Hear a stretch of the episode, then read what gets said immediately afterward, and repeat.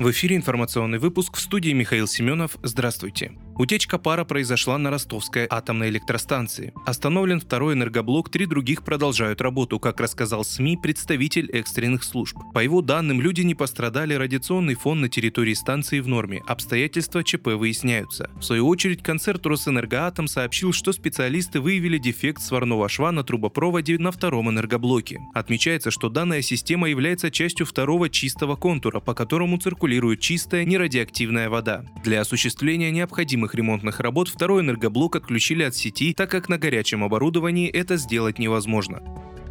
Российский фонд прямых инвестиций рассчитывает, что Всемирная организация здравоохранения одобрит вакцину «Спутник V» в ближайшие пару месяцев. Об этом заявил глава фонда Кирилл Дмитриев в интервью телеканалу CNN. В начале октября министр здравоохранения России Михаил Мурашко по итогам встречи с представителями США в Женеве заявил, что все барьеры для признания вакцины ВОЗ сняты, остались некоторые административные процедуры. Добавлю, «Спутник V» одобрен в 70 странах с общим населением 4 миллиарда человек. Это более 50% населения Земли. По количеству полученных одобрений государственными регуляторами «Спутник V» занимает второе место в мире.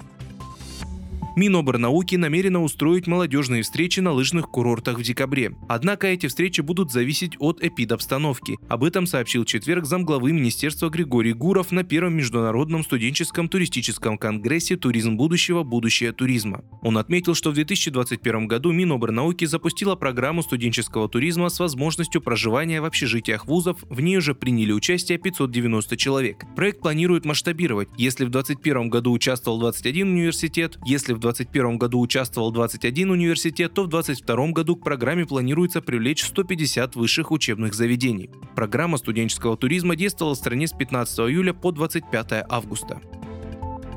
Ежегодная пресс-конференция Владимира Путина планируется на декабрь. Об этом сообщил пресс-секретарь главы государства Дмитрий Песков. По его словам, с форматом мероприятия Кремль определится в зависимости от развития эпидемиологической ситуации. Напомню, что предыдущая пресс-конференция с президентом России прошла в режиме видеоконференции. На вопросы журналистов глава государства отвечал из своей резиденции в Ново-Огарёво.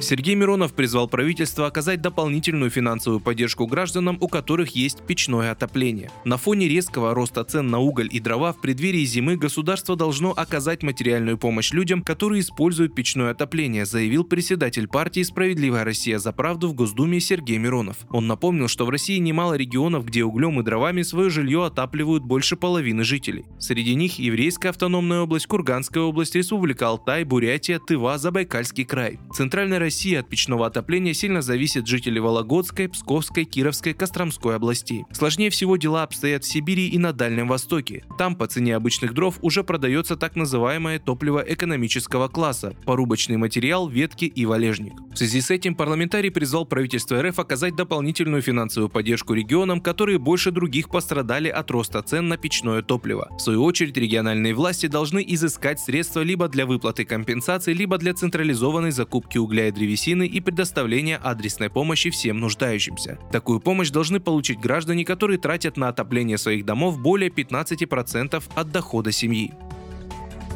МТС и Мегафон запускают сервис краткосрочной аренды смартфонов. МТС запустил в Москве и Подмосковье пилотный сервис помесячной аренды последних моделей смартфонов Apple. Похожую услугу также готовит Мегафон. Как рассказали в МТС, на первом этапе для аренды на срок от 1 до 12 месяцев доступны iPhone последних 3 поколений. Стоимость аренды iPhone 11 в минимальной комплектации составит 4200 рублей, а вот аренда iPhone 13 Pro Max будет начинаться от 8900 рублей. В компании отметили, что клиент не будет нести ответственности за потертости и мелкие царапины, возникшие в процессе использования. Проект продлится полгода в Москве и Подмосковье, после чего будет принято решение о масштабировании услуги на другие регионы и о включении в сервис других брендов. Однако мобильные аналитики не оценили пиар-ход сотовых компаний. Они отмечают, что данная услуга невыгодна пользователям, поскольку, выплатив фактически полную стоимость смартфона за год, они не получат его в собственность. При этом самим магазинам сдавать в аренду флагманские смартфоны выгодны, ведь за 9 месяцев устройство может окупиться.